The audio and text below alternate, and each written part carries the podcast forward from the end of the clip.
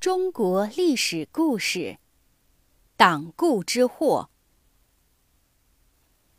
东汉的皇帝，从汉明帝刘庄的孙子和帝刘肇起，都是幼年继位。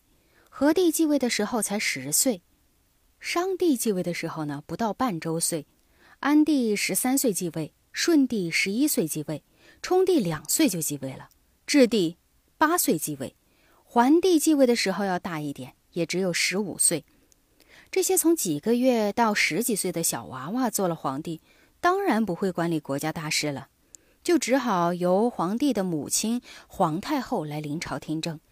皇太后相信娘家人呢，把自己的父亲、兄弟，也就是皇帝的外祖父、舅父找来，帮助管理国家大事。这在历史上就叫做外戚当权。年幼的皇帝长大以后呢，不愿意充当傀儡，受外戚摆布，就让自己身边的宦官当亲信，利用宦官打击外戚。宦官把外戚打下去之后呢，他们也把持朝政，拿皇帝当傀儡。外戚集团不甘心被排挤，他们又利用皇帝对宦官的不满，卷土重来。这样呢，东汉的朝廷上啊，就出现了绵延不断的外戚和宦官争权夺利的斗争。外戚专权最厉害的要数是梁毅了，他是汉顺帝梁皇后的哥哥，从顺帝永和六年，也就是公元一百四十一年起，就被任命为大将军，掌握朝政大权达到了二十年之久。他在做大将军的时候作威作福，根本没把皇上是放在眼里。年仅八岁的质帝刘纂就是被他用毒药给害死的。梁毅家里前后有七个人封侯，三个人做皇后，六个人做贵人妃子，出了两个大将军，三个驸马爷，有七个夫人得到了封地和君的称号，其余做到清江尹校这些官职的还有五六十个人，真可以说是一人得道鸡犬升天。梁毅专断朝臣，骄奢横暴，坏事干尽，没人敢惹他。可是到后来，终于跟他的另一个妹夫汉桓帝刘志发生了水火不相容的矛盾。汉桓帝啊，在他的妻子梁皇后去世以后呢，啊，跟自己的亲信宦官单超、巨源、唐衡等等这些人合谋，发动了这个皇宫里的啊一千多个人，乘着梁毅没有防备的时候呢，包围了他的大将军府，逼得梁毅和他的妻子是双双自杀。并且把他的一家男女老少给杀了个精光。这个外戚梁毅专权的局面呢结束了，宦官单超、巨源等等这五个人呢立了大功，同一天被封为侯，掌握了朝政的大权，号称是武侯专政。从此呢又出现了宦官当权的局面。宦官当权以后呢，啊为非作恶，比外戚更坏。他们把皇帝控制在自己的手里，把中央和地方的重要官吏都换上了他们的亲属，国库里的钱他们拿来是随意挥霍，东汉的朝廷的钱粮税收也都落在了他们的腰包里，老百姓的纸高都被他们榨干了，使得整个国家出现了田野空、朝廷空、仓库空的三空局面。宦官集团的黑暗统治不但遭到了广大劳动人民的反对，也遭到了中小地主出身的太学生的反对。太学呢，是光武帝刘秀创办的最高学府，是专门培养官吏的场所。自从宦官掌权以后呢，做官不再需要什么学问了，只要有门路、会拍马屁就行。这样啊，在太学里念书的中小地主的子弟就没什么出路了。因此，他们是恨透了宦官，在太学里展开了反宦官的斗争。他们经常在太学里公开揭露和抨击宦官的罪恶，号召大家是团结起来打倒宦官。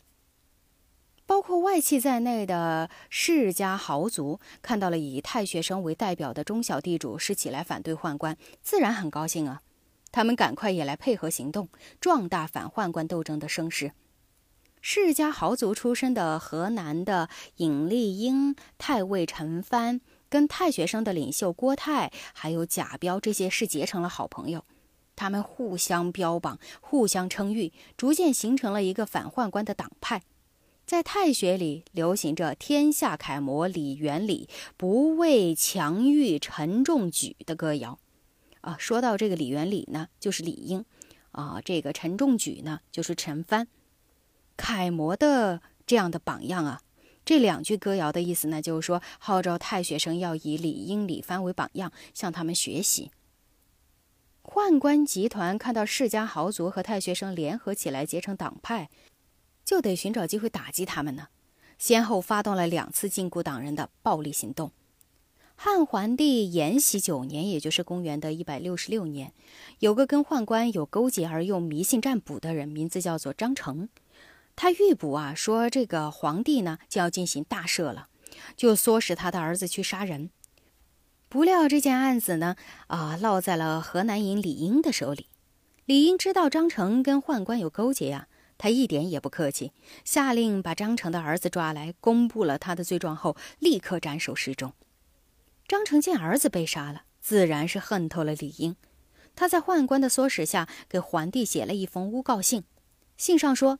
李英等人在太学里结交各地来的太学生，组织秘密党派，诽谤朝廷，败坏风俗，有谋反的嫌疑。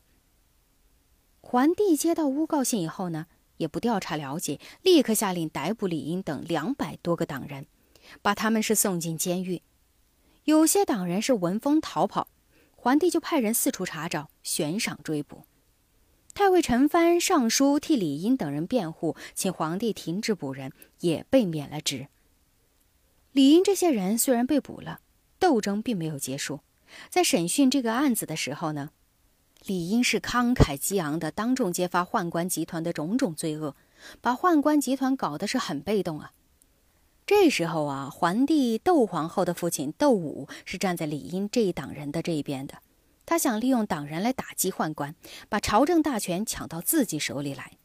太学生贾彪了解到窦武的政治态度以后，是冒着有可能被捕的危险，化了妆，在夜里偷偷的回到洛阳去见了窦武，请他在皇帝面前替李英这些人申诉。窦武答应了贾彪的请求，他和尚书霍须联名给这个皇帝上书，请求赦免李英等党人。桓帝觉得，一方面是自己的岳父来说情，另一方面呢，对于宦官他又不敢得罪，就来了个折中的办法。他下令赦免李英等两百多个党人，啊，但是呢，把他们驱逐回乡，禁锢终身，永远不许再做官了。这就是第一次的党锢之祸。李英这些人虽然被驱逐、被禁锢，但是呢，他们由于反对宦官而出了名，受到社会上广大群众的拥护。桓帝的岳父窦武也在政治上捞了一把，获得了正直的声誉，受到了反对宦官的党人和广大群众的拥护。以太学生为代表的中小地主，跟以外戚为代表的世家豪族，在反宦官专权的口号联合一气下，展开了声势更加壮大的反宦官斗争。在第一次党锢之祸以后的第二年，汉桓帝死了，他没有儿子。窦皇后跟父亲窦武商量以后，把桓帝的侄子，也就是十二岁的刘宏给迎来，立为皇帝，就是汉灵帝。窦武被封为大将军，陈蕃被拜为太傅，由他们两人是共同掌管朝政。窦武、陈蕃一掌权，立刻下令是免除对党人的禁锢令，把李英这些人为首的党人请出来做官，并且暗地里密谋是诛杀宦官。李英这些党人呢，一回到京城做了官，宦官集团看到自己的死对头回来了，哎，立刻紧张的活动起来。他们探听到窦武、陈蕃、李英这些人在密谋诛杀宦官，就先下手为强，由宦官曹节、王福等等去要挟汉灵帝，迫使他下令逮捕窦武。窦武不甘心屈服啊，利用大将军的职权，发动驻守京城的北军，然后讨伐宦官。宦官也是指挥防卫宫廷的啊，将军开始抵抗，一场武装斗争、夺权斗争就展开了。窦武名义上是个大将军，可是办事没有魄力，不够坚决。陈蕃、李英这些人呢，又是文弱书生，根本不会打仗。战斗的结果呀，当然是他们大败。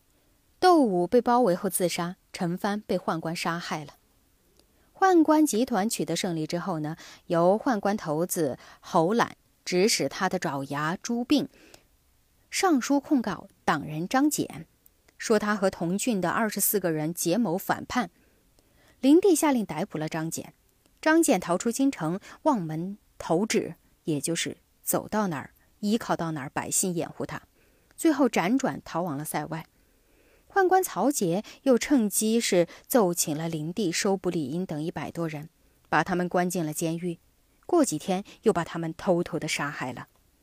宦官集团还在全国各地大肆的逮捕杀害党人，几天功夫被杀、被流放、被监固的党人有六七百人。